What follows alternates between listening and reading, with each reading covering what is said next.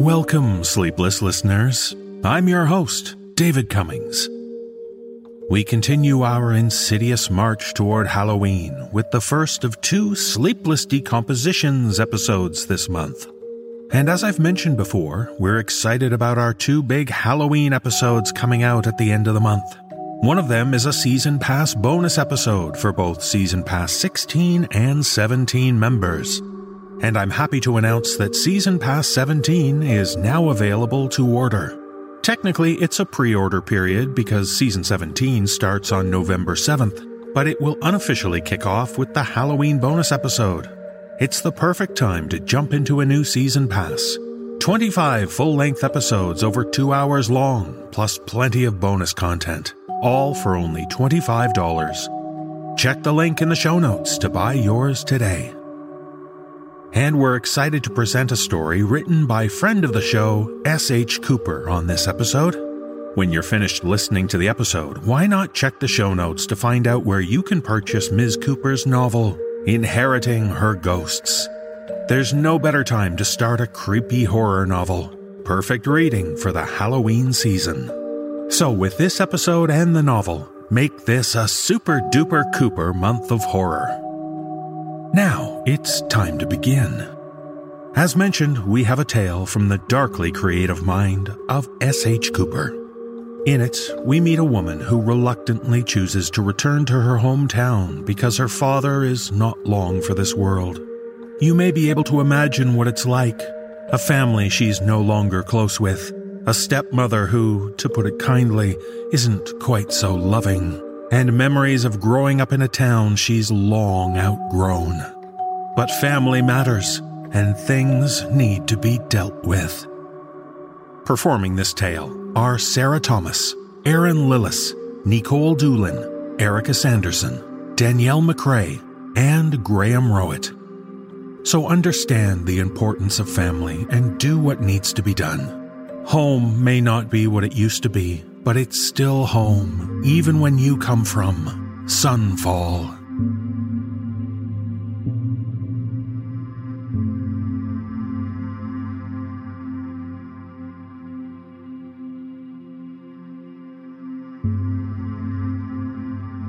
We go back to the places that break us.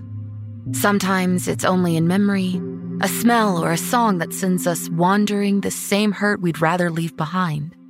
But sometimes, if you're unlucky, you find yourself having to make the return journey in person. I promised myself I'd never step foot in Sunfall again. I kept that promise for over ten years. If family wanted to visit, usually to eat my food and ask for money, they came to me. If old friends wanted to catch up, usually the money thing again. Telephones were invented for a reason. If anyone from my old life needed anything, read money, for any reason, they'd have to find me first. There was only one thing that would make me go back on my word, and even I didn't know what it was until it happened. Your dad's dying. Kendra had never been one for small talk, but that was one hell of a hello, even from her. He has been for years. Gout, diabetes, high cholesterol. He'd been dancing around the drain with them for years, or so he liked to say.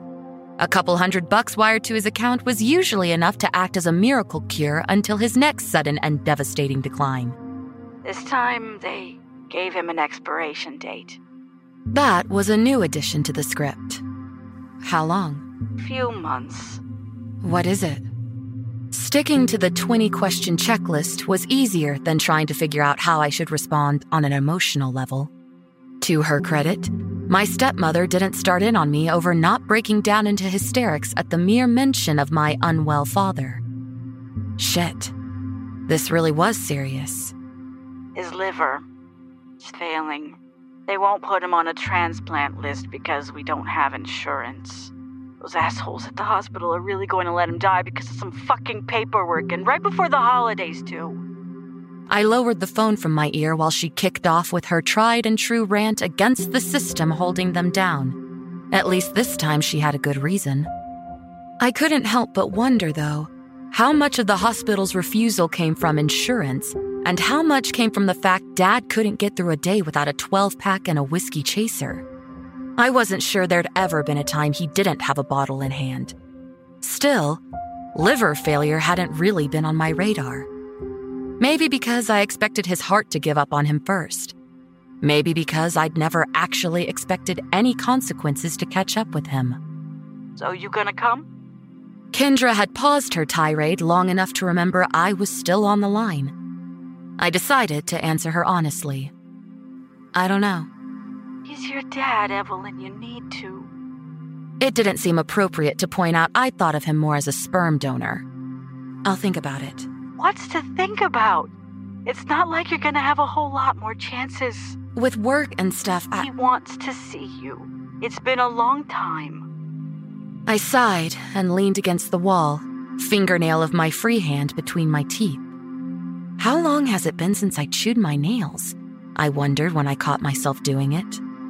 A long time. I ended the call without making any promises. Kendra prodded a little bit, but showed a surprising amount of restraint in accepting my non-answer, grudging as it was. I hadn't lied about having to work. The firm had some depositions looming, and there was a slew of evidence for the Clark file that was finally supposed to be coming in. My boss wasn't likely to just hand me some time off in the middle of such a paper avalanche, not even if my dad was dying. That was what I was hoping for, anyway. An excused absence from Dad's bedside on account of being a functioning adult with responsibilities, something he and stepmommy dearest could never seem to get the hang of. Ula had been unexpectedly human for a litigation attorney, however. Why even tell her? Just don't go, a little voice suggested from the back of my mind. I sank onto the arm of my couch, absently running my thumbnail across my lower teeth. I had to let her know. I needed her to tell me no. Otherwise, the only reason I'd miss out on seeing my dad for a final time would be entirely my doing, and I wasn't sure I was quite ready to nurse that kind of guilt for the rest of my life. The guilt came anyway, in tiny ways. That I slept well that night despite the news. That I got up, showered, dressed, applied my makeup, all without a thought towards him. That I drove the thirty minutes to the office, singing along to the radio the whole way. The realization sank its claws into me as I pulled into my parking spot. My dad was dying, and I was seat dancing to Thriller. I shut off my car and scoffed. Who cares? I allowed myself to think, only to immediately answer with, I should.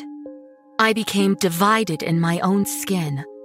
One half, still the little girl determined to play dutiful daughter and win her father's affection. The other, a bitter woman bearing the little girl's scars of repeated failure. It's too early for this shit. I grabbed my purse to head inside. The receptionist smiled from behind her festive array of glittery pumpkins, a dead-eyed expression I shot right back at her, and buzzed me into the building. It was still slow, more paralegals like myself in than our attorney bosses, and we milled about while waiting for the first pot of coffee to brew. Ula had thoughtfully left a stack of case law on my desk to put away, and I busied myself with repeated trips to the firm library until it was my turn at the caffeine trough. When I returned to my desk, cup of seasonally spiced coffee gripped triumphantly in both hands, I saw that the light in Ula's office had been turned on, announcing her arrival. I hesitated, eyes shifting between her door and my desk. Talking to her right away would rip the Band-Aid off, but putting it off until later might save me any clumsy condolences from my workmates once word got out. It can wait. I slid into my seat and savored my first sip of coffee, the only one I got before Ula called me into her office. I poked my head in. You need something? Morning. She waved me toward one of the chairs across from her. She was only a decade older than me, but the Esquire at the end of her name, along with the stylish silver streak in her hair, lent her a mature authority she enjoyed wielding around the firm. I stepped more fully in the room, arms crossed in premature defense, but didn't sit. Is it a good one? What? Morning. You never just ask me to come in and chit-chat first thing. You haven't even had your tea yet. Ula sighed and folded manicured hands on her desk. I got a voicemail from Kendra. Hearing her say my stepmom's name was almost enough to rock me back on my heels. A little warning before my personal and professional worlds collided would have been nice, but I managed to maintain a mostly neutral expression. Sorry about that. Why, oh why, had I let my excitement get the best of me seven years before and spilled the details of my shiny new job to my dad? And why, out of everything I told him, had he chosen that moment to be sober enough to remember them? Ula arched a penciled brow. You going to sit now? Yes, at my desk. Promise you won't hear from her again. Evie, she told me about your dad. I hated that tone of voice. The maternal, concerned pity. She saved it for only the most special of occasions. I much preferred her in attorney mode. It's fine. He's fine. Sit. Reluctantly, I dropped into a leather-back chair usually reserved for clients, one foot tapping impatiently against the floor like a petulant teen dressed in business casual. I know you have issues with your family, Evie, but this isn't just missing some holiday dinner. You only get one dad. And if you knew mine, you'd know why this isn't a big deal. I get it. I knew mine. My foot stilled with a cringe. I'm sorry, I wasn't thinking. I'm an ass. Bonding over our crappy upbringings had helped us establish our relationship when we'd first been teamed up as the firm's newest attorney-assistant pair. I knew her old wounds, she knew mine. And when her dad had died the year before, I'd watched her struggle with all the leftover baggage that had never made it into the will. Her smile was small. You think you know how you'll feel when they're gone. Relieved, glad, maybe a little sad. But there's regret, too. Mostly for the things you never said. There's no point talking to my dad. He doesn't listen. It's not for his sake you say it. You're the one who has to live with the missed opportunity. I stared at the floor, studying the blue speckled carpet as if I'd taken a sudden interest in office industrial chic. You should go, Evie. Closure is underrated. What about the depots? Clark's evidence? Sampson is off this week. I'll borrow Lori. Ula. Think about it. Let me know by five. I hate when you turn into a real person. Feels dirty. I'm going to approve some outrageous bills to get the stink off. When I didn't immediately stand, she did her best Meryl Streep impression and gazed at me over the top of her glasses. That's all. I scoffed, glad we were back on more normal footing, and made it to the door before she stopped me one more time. Evie. Hmm? You weren't going to tell me, were you? I shrugged with a thin-lipped grin. I hadn't decided yet.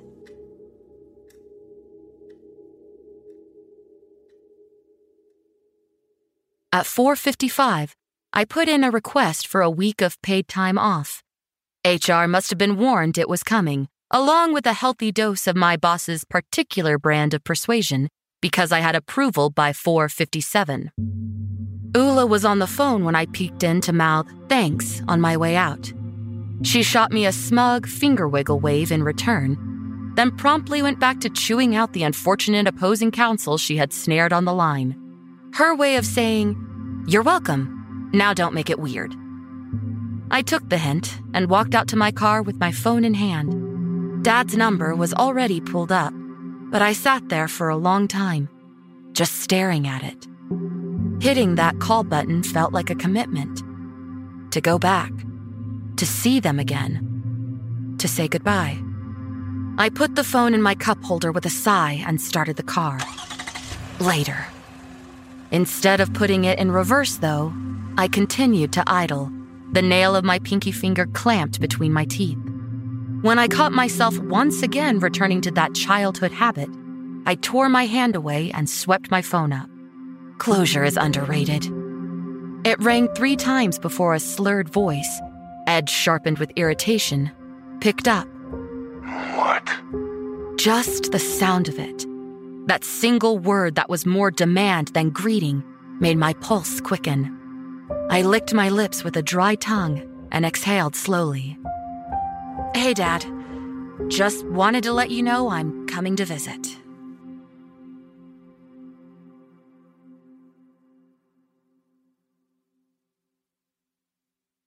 I left that same evening. I packed light, keeping it limited to a five-day rotation of clothes and the necessary toiletries.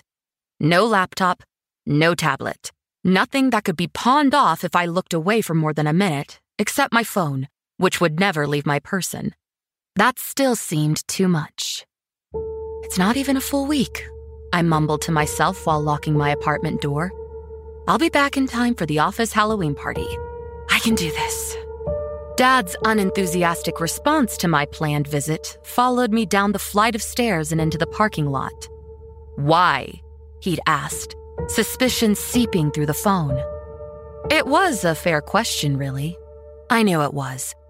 But for some reason, that didn't ease the sting of it. And that somehow made it hurt worse.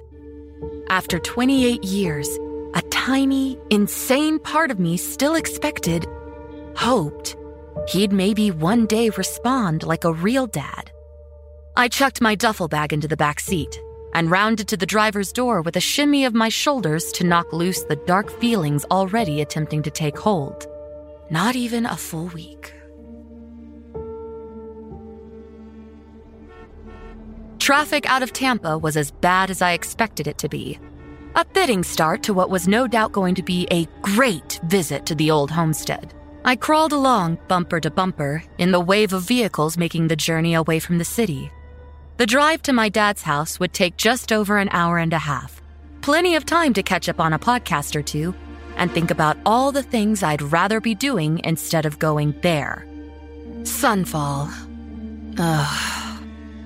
Once outside of the city limits, there wasn't a whole lot to admire about the Florida landscape. It was flat. There were occasionally cows. That was about the extent of it. I tried to keep myself occupied with the latest episode of a true crime podcast I'd stumbled upon, but the details went in one ear and were shoved out the other by encroaching anxiety. I shut it off before the killer's reveal, hoping to return to it when I was better able to follow along.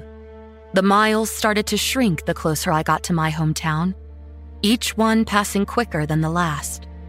When I saw the sign pointing toward the exit leading to Sunfall, I had the impulse to slam my foot on the accelerator until I hit the Atlantic.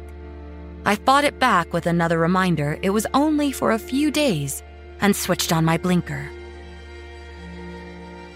Time stood still in Sunfall. I was convinced of it the minute I reached its outskirts. The same smattering of derelict mobile homes still acted as the town boundary line. My car bounced along the same pits and potholes that'd been there since I was a kid. I was half convinced I even remembered the raccoon roadkill baking into the pavement beside a vacant stretch of overgrown lots still marked as for sale by a sign so sun-bleached it might as well have been blank. As I slowly rolled through the quiet residential intersections, I found myself wandering the side streets in my mind, reliving them as I had as an unsupervised kid roving about with friends. That's the house with the pit bull we'd pet over the chain link fence. Wonder if it's still alive. Good to see wife-beater Mick Jorts is still out washing his truck. Less hair, more belly, same old wife-beater. Boat Ramp Lane. How many nights did I spend down there? The tiny smile that curved the edges of my lips surprised me.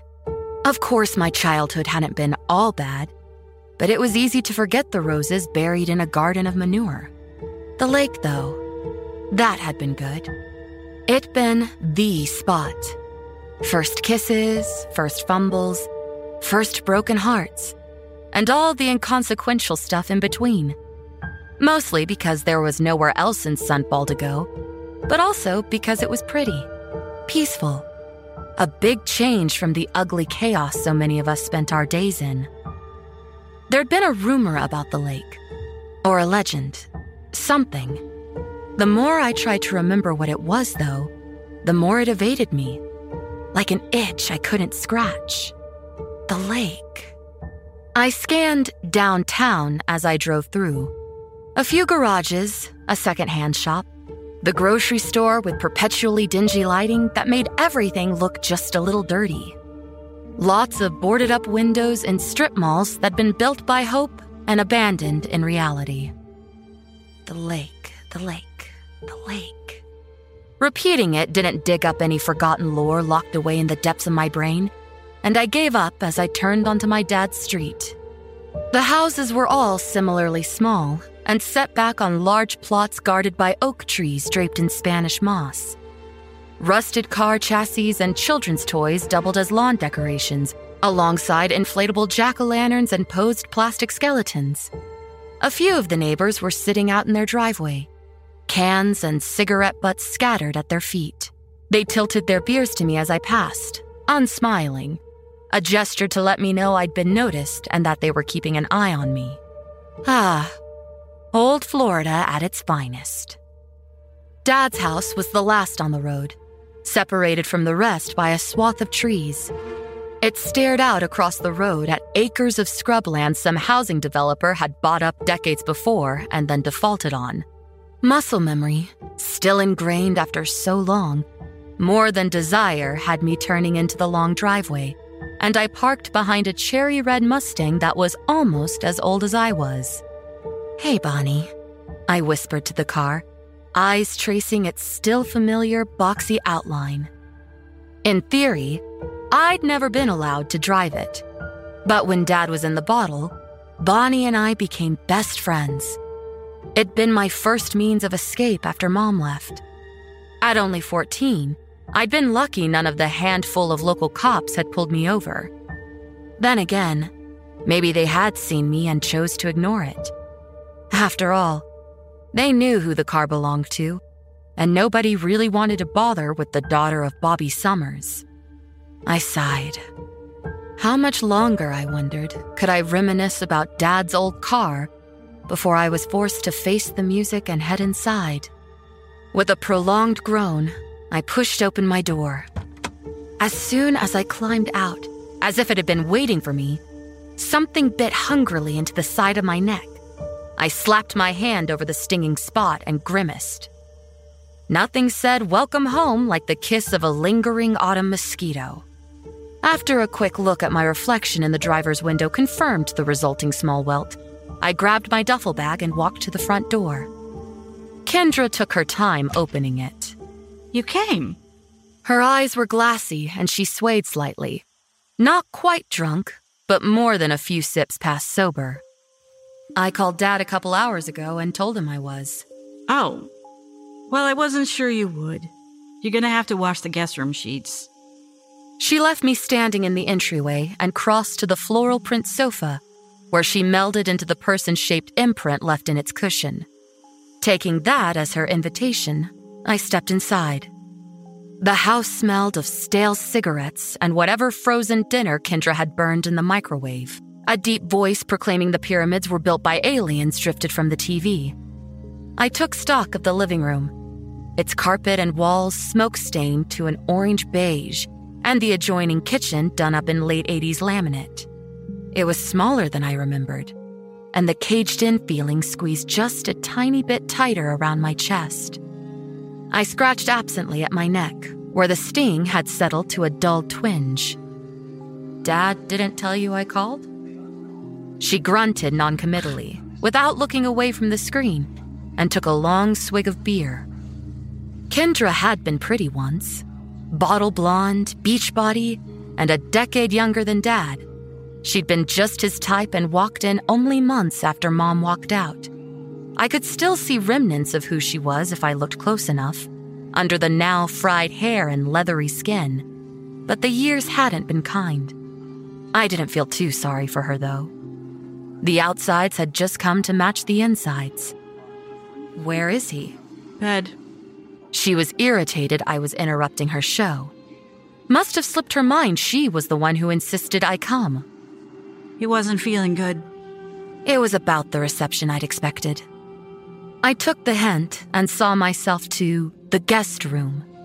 Any trace that had once been mine had been scrubbed away in favor of catching the overflow of kitschy figurines, old clothes, and whatever other odds and ends didn't have a proper home. It took some rearranging, but eventually I tunneled through the boxes of dollar store junk to the twin bed beneath and sat heavily upon it. I was rewarded with a cloud of dust rushing up to greet me. Instead of stripping the bed and throwing its covers in the wash, I went to the linen closet in the hall and grabbed whatever assortment of blankets and pillows that was available. With arms full, I paused and glanced at the shut door across from mine. Dad's snoring, shallow and uneven, reverberated from behind it. A hundred, hundred nights spent listening to that same snore, sometimes coming from the couch, sometimes from face down in front of the fridge, came rushing back to me. Is he okay? Is he going to wake up again? A surge of anger drowned out all the questions a kid should never have to ask, and, as I'd always done, I retreated back into my room. The nest I managed to build from the faded unicorn sheets, throw blankets, and lumpy pillows wasn't particularly comfortable, but I plopped down in the middle of it anyway. The only other alternative was to join Kendra and her conspiracy theory programs, which was as appealing as digging out my own toenails with a dull spork. I reopened the same podcast I'd been trying to listen to on my way there and started it over again. I'd hoped if I kept my eyes closed, laid still, and focused on the narrator's soothing voice, I'd eventually fall asleep. But one episode turned to two. Then I turned to a different show of short, spooky stories, and then switched to music.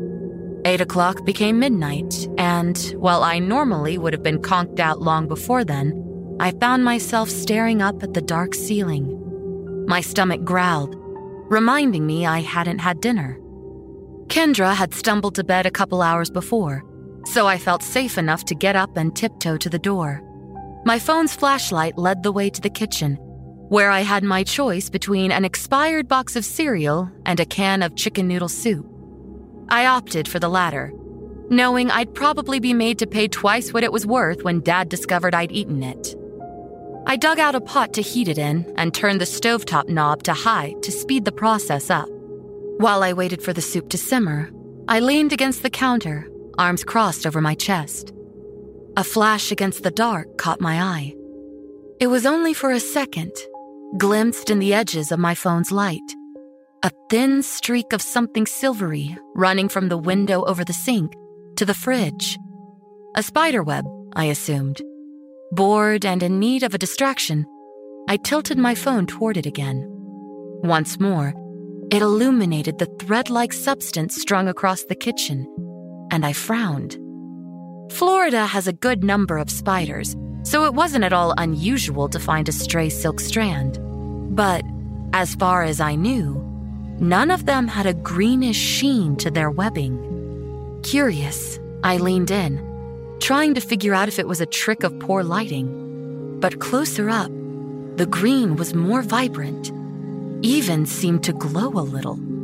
I blew on it, sending a ripple down its length. When it settled again, I extended my pointer finger and gently poked it. A sting shot up my finger where it made contact, and I yanked it back with a sharp inhale.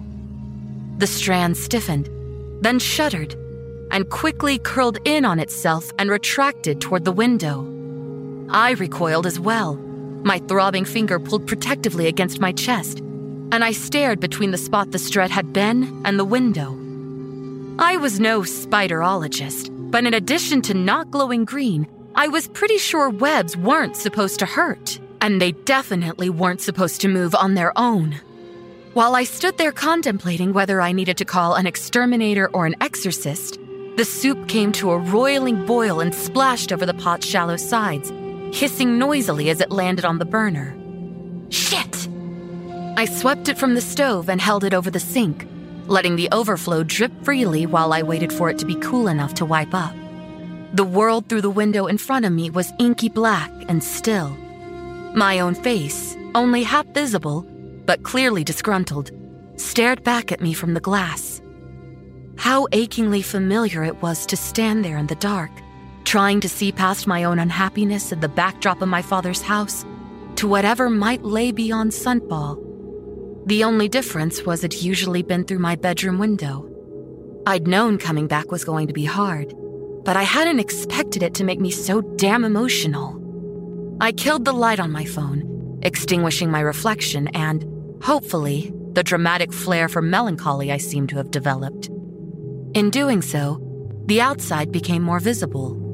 So, too, did the dozens and dozens of silvery green threads crisscrossing the yard. Slowly, I set the pot down in the sink and pressed my face closer to the window. The gossamer, its glow little more than a faint twinkle, lay across the grass like dew, wove around the tree trunks and up into the branches, stretched into the empty lot next door. Tiny little filaments shining in the moonlight. I abandoned the soup and hurried to the back door, but stopped short of actually opening it. If touching a single one had been painful, what would stepping into a yard full of those things feel like? One was a bee sting. More would probably be the whole hive. I released the knob and stepped back, turning again to the window. But the night was clear and hot and black, and there was no sign of any spiderweb, glowing or otherwise. I ate my midnight snack straight from the pot in confused silence, checking periodically to confirm the threading hadn't made a reappearance. At one point, I stepped into the yard, braced for a jolt of pain from source unseen. But all that waited for me were hungry, buzzing mosquitoes and the Florida humidity, stifling even in late October. A few cursory prods of the grass immediately outside the door only stirred up a nearby toad, and a quick peek around the side of the house was equally mundane, leaving me baffled.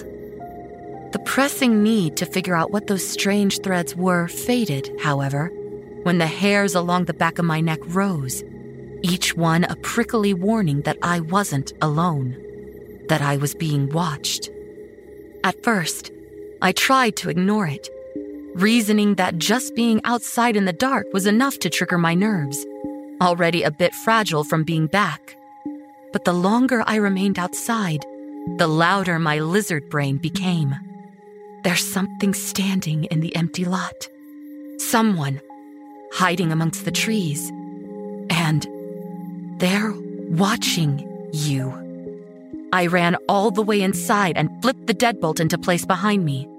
I stayed huddled against the door until my jellied legs firmed up again. With my heartbeat still pounding in my ears, I moved mechanically through the kitchen, first cleaning the stovetop and then washing and drying the pot and spoon I'd used.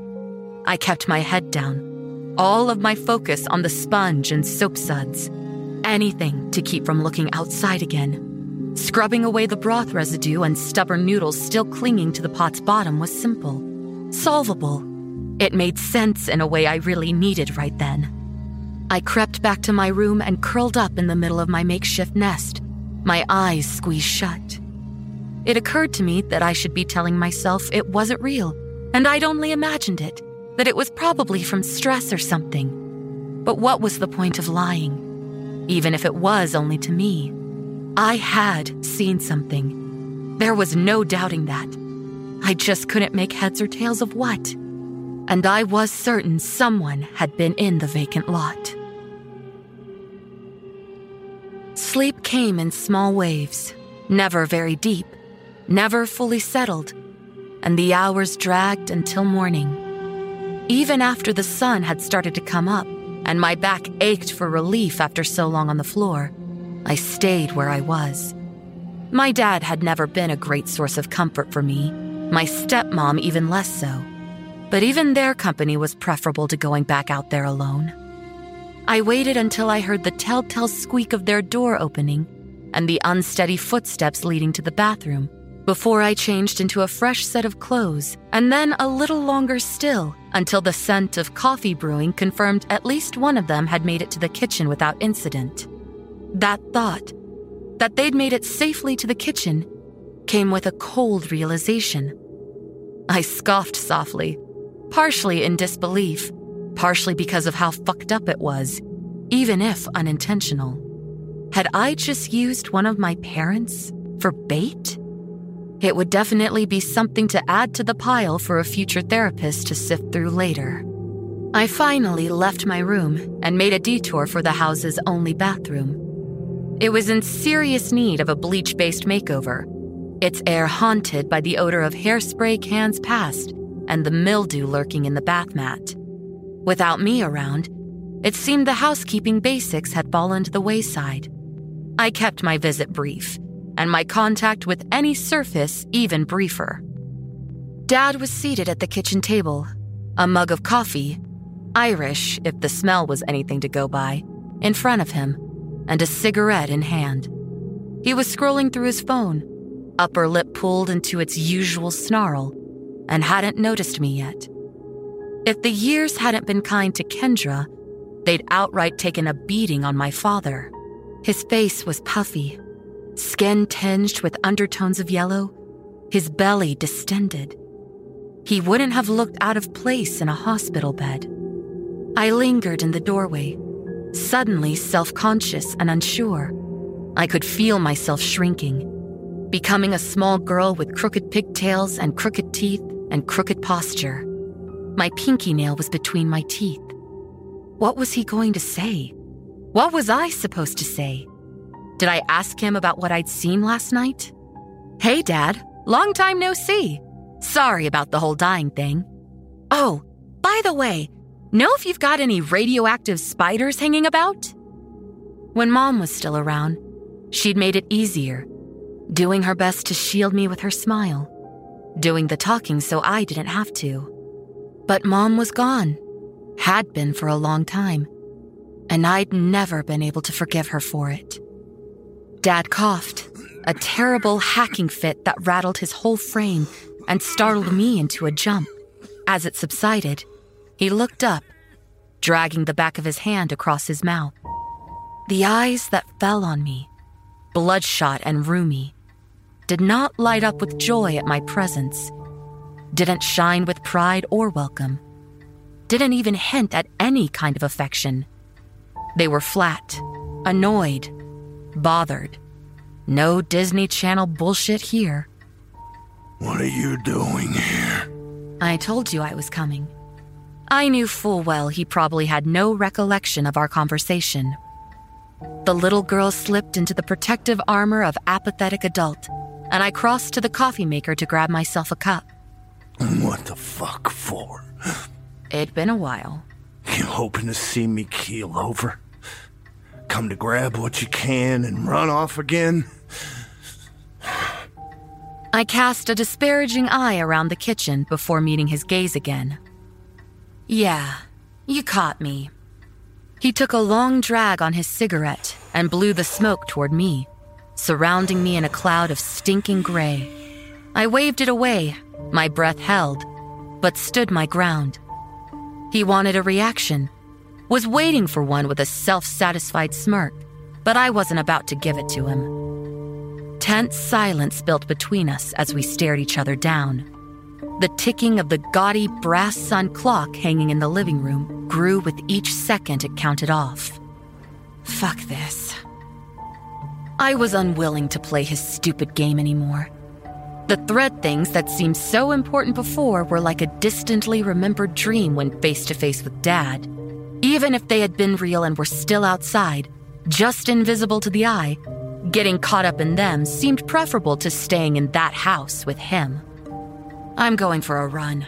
Oh, are you? Kendra, sobered up from the night before and wrapped in a thin pink robe, appeared in the kitchen doorway. I thought you'd come with us to the doctor's this morning. Why? Why? So she can see all the shit wrong with you. Then, more pitifully, as if she were the true victim, she added, and see what kind of hole you're leaving me in with all these bills. There it was. Kendra had never cared about me reconciling with Dad, probably hadn't even talked to him about me coming home at all. As always, it came down to the almighty dollar. I was such an idiot. Running wouldn't get me away fast or far enough. I left the room with a disgusted sigh and grabbed my keys and purse before slipping my flip-flops on. Kendra followed me out to my car, asking where I was going. Didn't I want to hear what his doctor had to say? I shrugged her off and slammed the door, starting my car with a sharp turn of the key.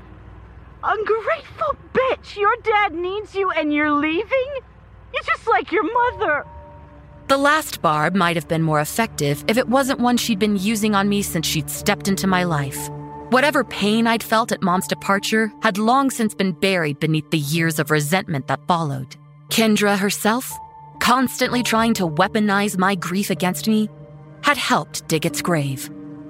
I backed out of the driveway and cranked the wheel harder than necessary, jerking the car onto the road. The tires squealed in protest as I shifted into drive and slammed my foot on the accelerator. The dark clouds brewing over the town had turned it from dreary to downright depressing, further muting the already dull building facades, a few straining against their fate with accents of black and orange, and washing out the people sitting at the bus stops, loitering on corners, hanging out in gas station parking lots beside rusted shopping carts piled high with all their worldly possessions. Smiles were few and far between, with more than one already clutching a paper-bagged bottle. Some had jobs to get to, homes to go back to, but many had sunk to the curbside and never managed to get back up again. Employment was hard to come by. Meth, not so much. Booze, easier still. Florida Man was alive and well in Sunfall. With nowhere else to go, my aimless driving took me to Boat Ramp Lane. It was a cramped road, barely paved, that sliced through heavy forest. I couldn't remember if it was a nature preserve or had just been too swampy to build on, but either way, it had managed to escape development.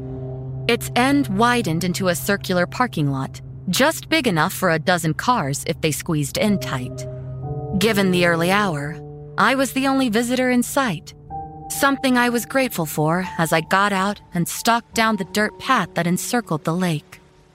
It went on for miles, winding through dense undergrowth to wooden boardwalks built over the swampier areas, around and around until it eventually looped back. The body of water itself was so large you couldn't see the opposite shore, and when the fog rolled in thick enough, as it had that morning, it had a way of making you feel completely cut off from everything except the ground beneath your feet. My anger had already burned itself out by the time it had taken me to get there, and with each replay of the day's events, the smoke blowing, the clock ticking, the smirking, and the screeching, my pace picked up until I was running, trying to force the fury out before it turned to poison in my blood. Fuck five days. As soon as I get back, I'm packing my stuff and I'm gone. Flip-flops, as it turned out, weren't ideal athletic footwear, and when I skid across a slick patch of grass poking up in the middle of the path, I went down. My knee took the brunt of the fall, the resulting sharp sting telling me I'd broken skin, and I landed hard on my side. After a moment, I rolled onto my back, chest heaving and tears blurring the overcast sky. Ula had been wrong. I never should have come back. Eventually, once the crying stopped, I could bring myself to sit up. Numbness had replaced the anger, leaving me drained and my limbs heavy. Still not quite ready to go, I pulled my legs against my chest, only vaguely aware of the shallow cuts on my knee, and stared vacantly out over the lake. It lapped lazily against the shore, but the oncoming storm promised to swell the gentle waves into whitecaps. As if to confirm my suspicions, a low rumble of thunder rolled across the distance. "It's deeper than the maps show." A childish voice, drawn up by the view, echoed from years past, and I frowned, trying to root out the rest of the memory. "It's deeper than the maps show." Finally, the pieces clicked into place, and the thing I'd been trying to remember when I first pulled into town came back to me. The legend of the lake that said outsiders see one bottom, but locals another, and in that deeper section known only to Sunfall, grows a garden. Whoever finds this garden will be granted eternal life. Very Ponce de Leon, fountain of youth type stuff that the kids enjoyed sharing in secretive whispers behind their hands, like everyone else didn't already know it.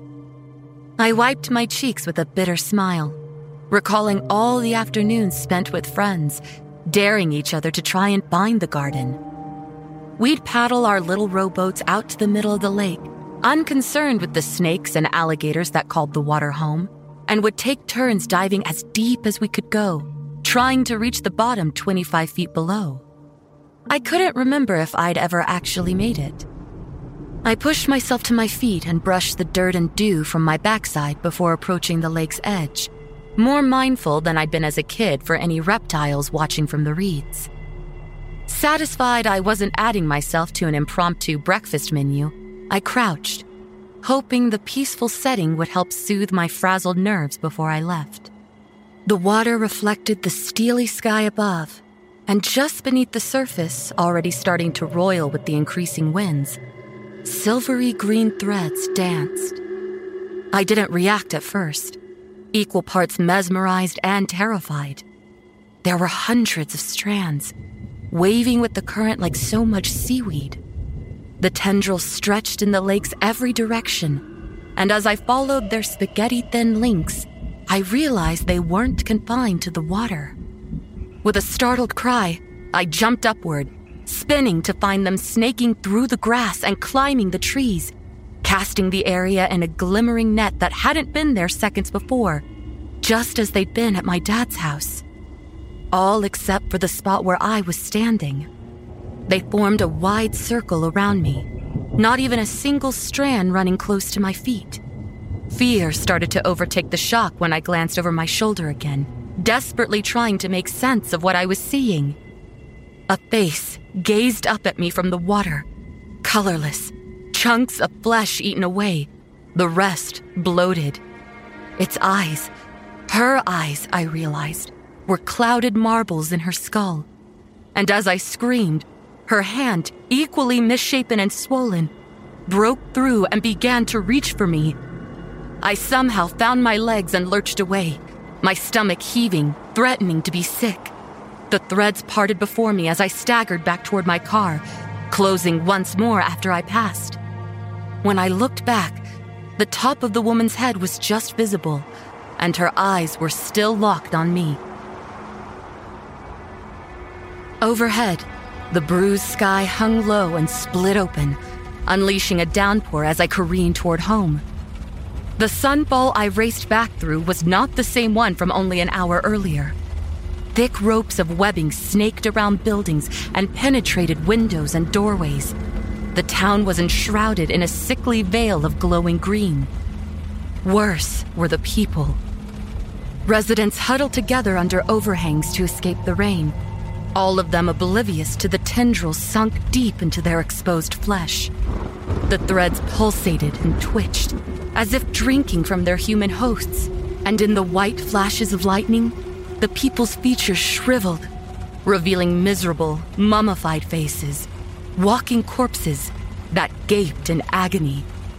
The terrible visages vanished with the lightning, and they were normal once more, save for the hungry, sucking threads probing their bodies. I screamed as I peeled away, panic and confusion coating my mind in a blank, black fog.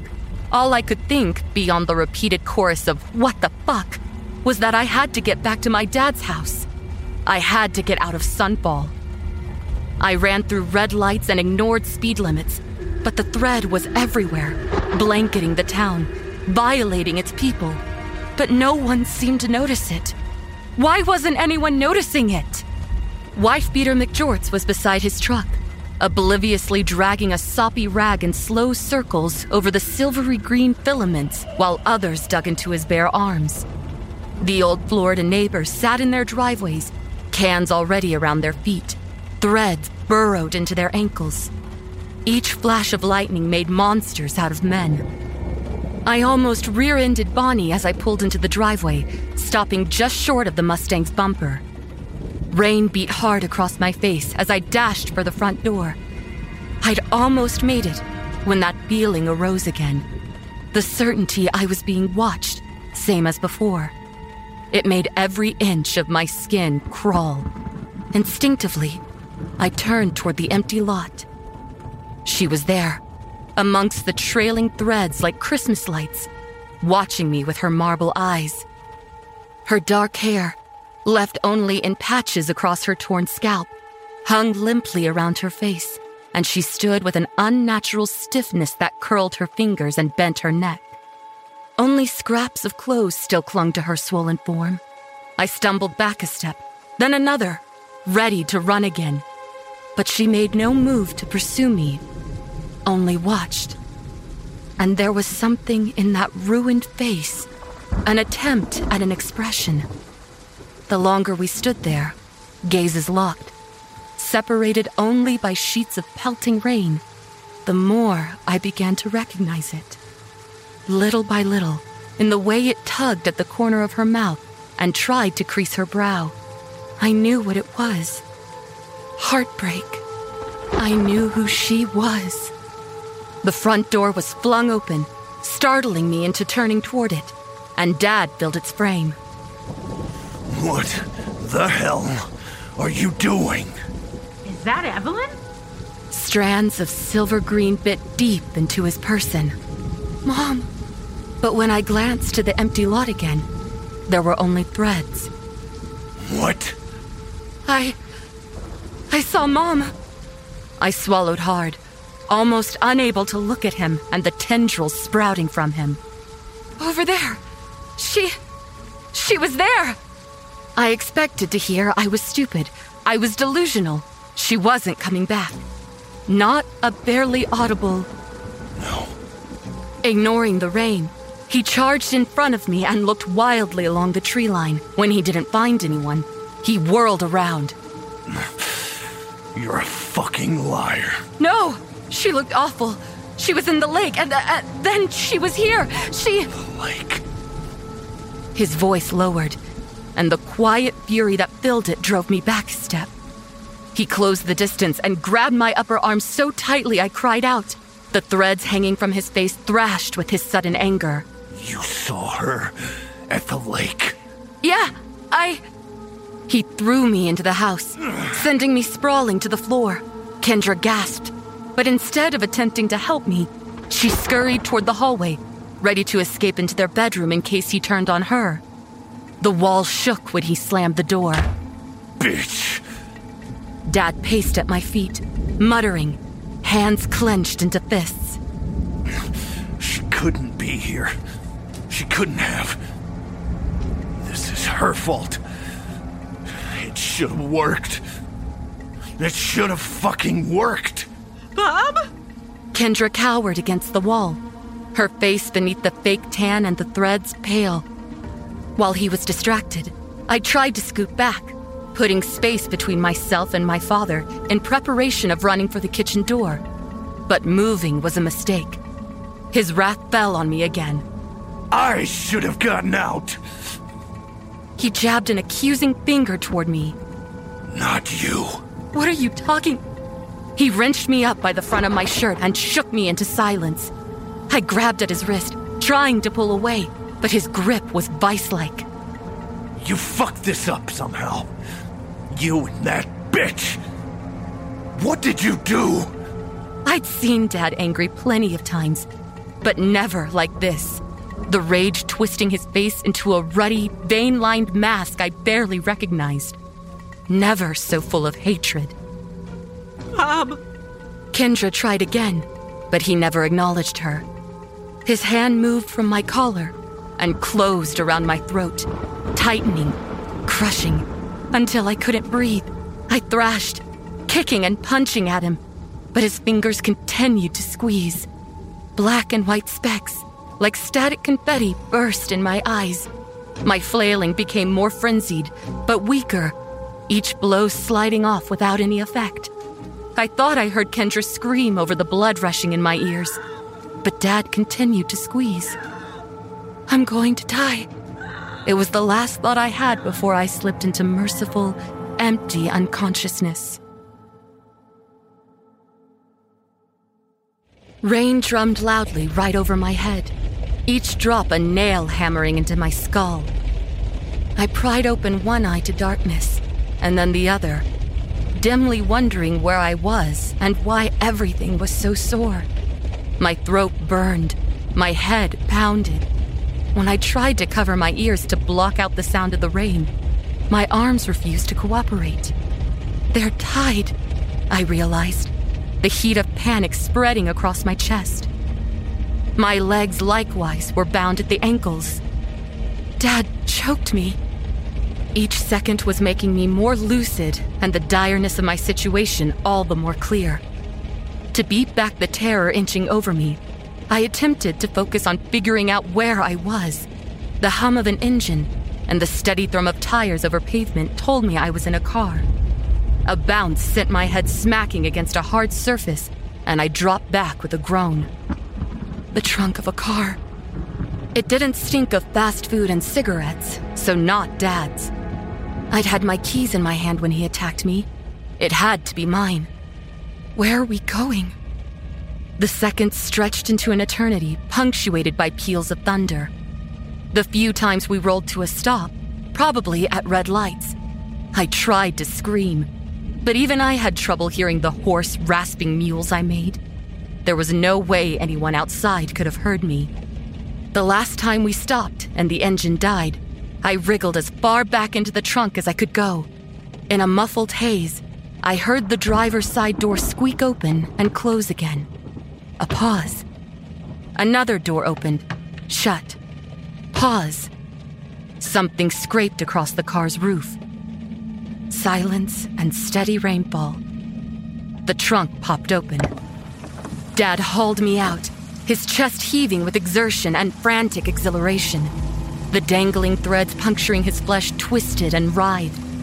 He started dragging me through the downpour and, immediately, I recognized the small parking lot, still empty due to the weather, the dirt path running down beside the water, the lake. Dad, I tried to say, but my damaged throat strangled the word. He showed no sign he'd heard me. Even after I went limp, becoming dead weight in his arms, he continued to pull me along with surprising strength. The gleaming strands slithered to the wayside, giving us a wide berth as we passed. A canoe waited at the water's edge. It was old, its paint chipped and bleached from years of sitting upside down in the backyard, where it had been a fixture for as long as I could remember. I hadn't even known it was waterworthy. Dad pushed me roughly over its side, so I landed face first in the bottom, with the gathering rain and floating detritus that had collected during a lifetime of disuse. A daddy longlegs crawled up the siding, disturbed from its hiding spot by my sudden appearance. But it was the cinder blocks that held my gaze. A pair of them, already tied off with a length of rope, had been placed in the middle of the boat. Dad, I tried again, my mouth caught and dry. The canoe shoved off from shore and rocked violently as he clambered into the back of it. An oar splashed noisily against the water. I rolled onto my side so I could see him. His face was red and fixed straight ahead. Not gonna fail again. I'm getting out. Teardrops and rain mixed on my cheeks. Dad! Shut up! His eyes were aglow with a wild, desperate light. I don't know how that bitch got out, but it's not going to happen again. I'm gonna do it right this time. I stared at him, uncomprehending, and saw only a stranger.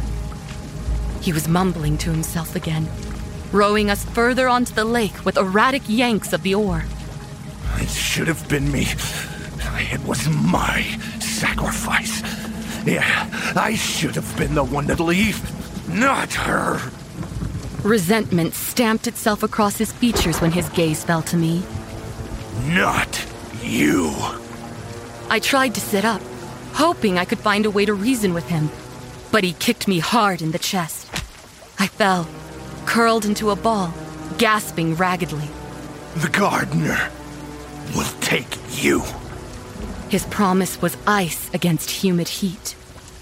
I will be free. While I continued to gape for air and understanding, he pulled the oars in and tugged my bound feet toward him. I kicked feebly, but it only irritated him further, and he punched my legs until they were still, tying the rope connected to the cinder blocks around my ankles. Hear that, gardener? I've got another one for you, and this time, you better fucking take it! Dad! I wanted to beg, wanted to make him see me as his little girl, helpless and afraid. But all that came out was, please. The silvery green strands hanging from his face convulsed as he took me by the upper arms and pulled me close. I'm not dying in Sunfall. And he pushed. Water swallowed my scream. Two muted splashes followed shortly after, and I was sinking fast, dragged downward by the heavy concrete. I struggled against the duct tape and the rope, all too aware the gray surface was getting further and further away. I hadn't taken a proper breath. My chest constricted, burned, demanded air, and I fought against the rising impulse to open my mouth and inhale.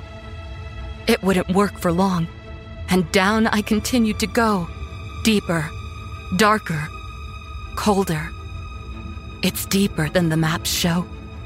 The surface was gone. I squeezed my eyes shut as if it might help ward off the clawing, consuming need to breathe. And when I opened them again, saw that I had come to rest on the bottom of the lake. And all around me, arranged in neat, symmetrical rows, dozens of bodies rose from the lakebed to sway in the gentle undercurrents. Threads, wound to create thick cords, dug deep into the bottom, holding them in place. The green glow, the only light source in that desolate place, illuminated their bloating, decay, and torn parts. Each was ravaged by their time underwater, and each had their arms raised upward, as if reaching for a sky they couldn't see. Slowly, the one closest to me turned. Its single eye, clouded and wide in a skeletal face, reflected green. The remnants of its lips cracked open, spreading into a silent snarl, and its arms lowered to stretch for me, bony fingers curved into hungry hooks. One by one, the surrounding bodies did the same, turning toward me with ethereal slowness, their rage written in their gnashing teeth and swiping hands. I opened my mouth to scream and inhaled lake water. Once it started, I couldn't stop it. I spasmed, beyond any kind of rational thought, and let my lungs fill. Freezing fingers closed on my wrists behind me. There was a snap, another, and I was dimly aware I was free-floating. The rows of living corpses drifted swiftly by on either side of me, and I realized I was moving. Suddenly, impossibly, I was in open air, being flung onto a hard stone floor. I staggered to my knees before doubling over and vomiting up a stomach full of foul water. Not mine. Not mine. Not mine. The voices, overlapping and coming from every direction, filled my head. They were male, female, both and neither, ending with a lingering echo. I reeled back, still coughing and sputtering, and nearly choked again at the sight before me. The walls of a cave surrounded me, save for the ceiling of water high overhead, currently tossing with the storm. It stank of rot and stagnation. In the center of the cavern, on a raised dais, sat a gelatinous horror, its rounded, bulbous mass home to a litter of skulls and bones. From it flowed thousands of silvery green strands, not like webbing as I'd first thought, but like jellyfish tentacles, all snaking up to pierce the water overhead. I vomited again. A sacrifice made, not mine. No place here. What? What? I could barely bring myself to speak. Cut from the garden. garden. No, no roots. roots. Not, Not mine. mine. Sacrifice. Garden. Dad had said something about that, hadn't he? I pressed my hands over my mouth, my mind and stomach heaving, and sank to the floor. Confusion. Fear. She doesn't understand. I made myself look at it again, whatever it was, and stifled the urge to scream out my terror. What? Who are you? I almost couldn't get the question out. The gardener. We harvest sunfall. Sunfall. Sunfall is ours. ours. Harvest? Misery. Pain.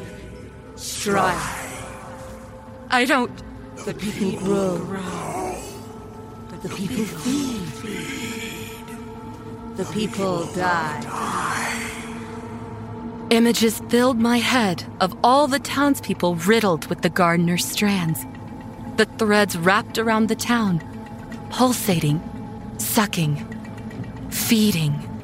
They were connected to this thing. It burrowed into their bodies, feasting on their sadness, sustaining itself on their suffering. Realization dawned on me like a slow-turned knife. You. You're what keeps Sunfall like this. You're why nothing gets better. What, what came, came first? first? first. The, the grief or the garden? All the jokes about people never leaving, the jobs never staying, the opportunities never coming. I dragged my hands down my face, suddenly feeling feverish. It had never been a joke at all. They, we, were all tethered to this monster, crushed by it. But I got out. I left. An exchange. Sacrifice. Sacrifice. Life, life for life. For life. life. Water rippled behind me, and I spun. A pair of marble eyes beneath patches of dark hair were just visible in the entrance pool to the cavern. Mom. More images swirled in my head. My parents, years before, in the same canoe I'd just been in. Mom tied up. Dad yelling. They reach the middle of the lake. Dad's losing his nerve. He can't bring himself to throw her overboard. He's telling her to do it. A sacrifice for an escape. She pauses her struggling for just a moment, gazes into the water, and while she does, a decision is made. Instead of fighting back, Mom agrees and plunges herself into the lake. The sacrifice has been made. Eternal misery for an escape. The memory left me and I gasped, head thrown back and eyes wide with tears. Mom never walked out. Dad had done this before, except that time he fucked up. He gave Mom a choice to do it herself because he was too much of a coward, and she took it. And she chose me, knowing she would be one of the ones who truly never leaves Sunfall not even in death, knowing she'd be planted in the deep where no maps show, made to feed the gardener her heartache as long as it remained to eat. She was why the threats couldn't take hold, why they avoided me, because I was her child and not the gardener's. I crawled toward the pool on hands and knees, sobs racking my body, and reached for her. Mom's fingers, the same that had broken through the tape and pulled me to the gardener, closed over mine for a moment. And in her pale eyes, past the torment and pain, there was triumph. Not mine. Unrooted. Not mine.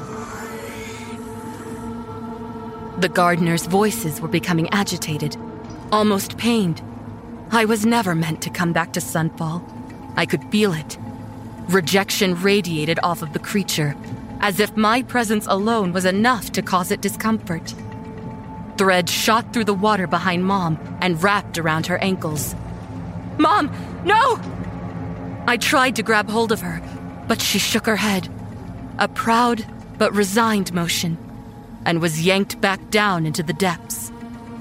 Her freedom for mine, once more given willingly, lovingly. Go now. now. Not, Not mine. mine.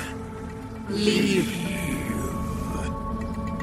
Water flooded the cavern, and I was forced to swim upwards, leaving my mother and the terrible gardener behind.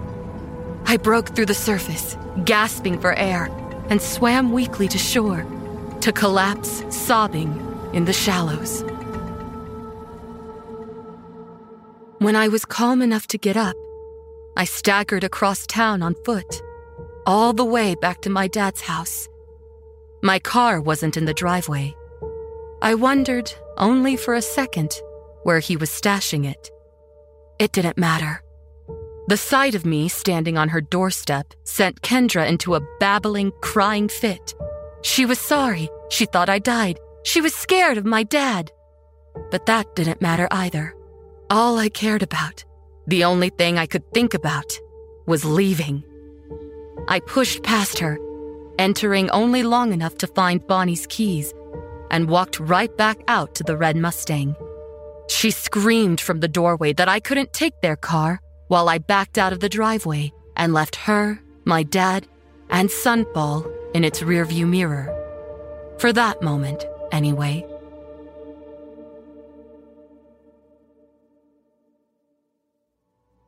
We go back to the places that break us. Sometimes it's to fix what was broken. I know what's waiting for me now.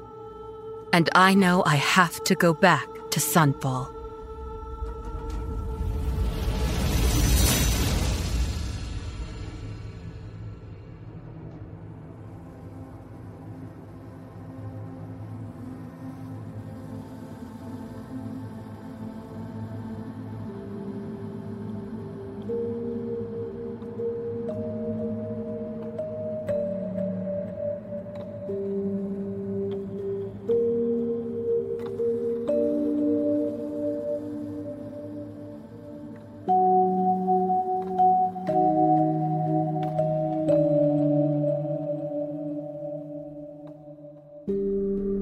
Been listening to Sunfall by S H. Cooper, produced for the NoSleep Podcast by Phil Mikalski. The musical score was composed by Brandon Boone. Visit the no sleep podcast dot com to learn more about the people who bring you this show. Join us next week for Sleepless Decompositions, Volume six. This audio production is copyright twenty twenty-one by Creative Reason Media Incorporated. All rights reserved. The copyright for this story is held by S H. Cooper. No duplication or reproduction of this audio program is permitted without the written consent of Creative Reason Media Incorporated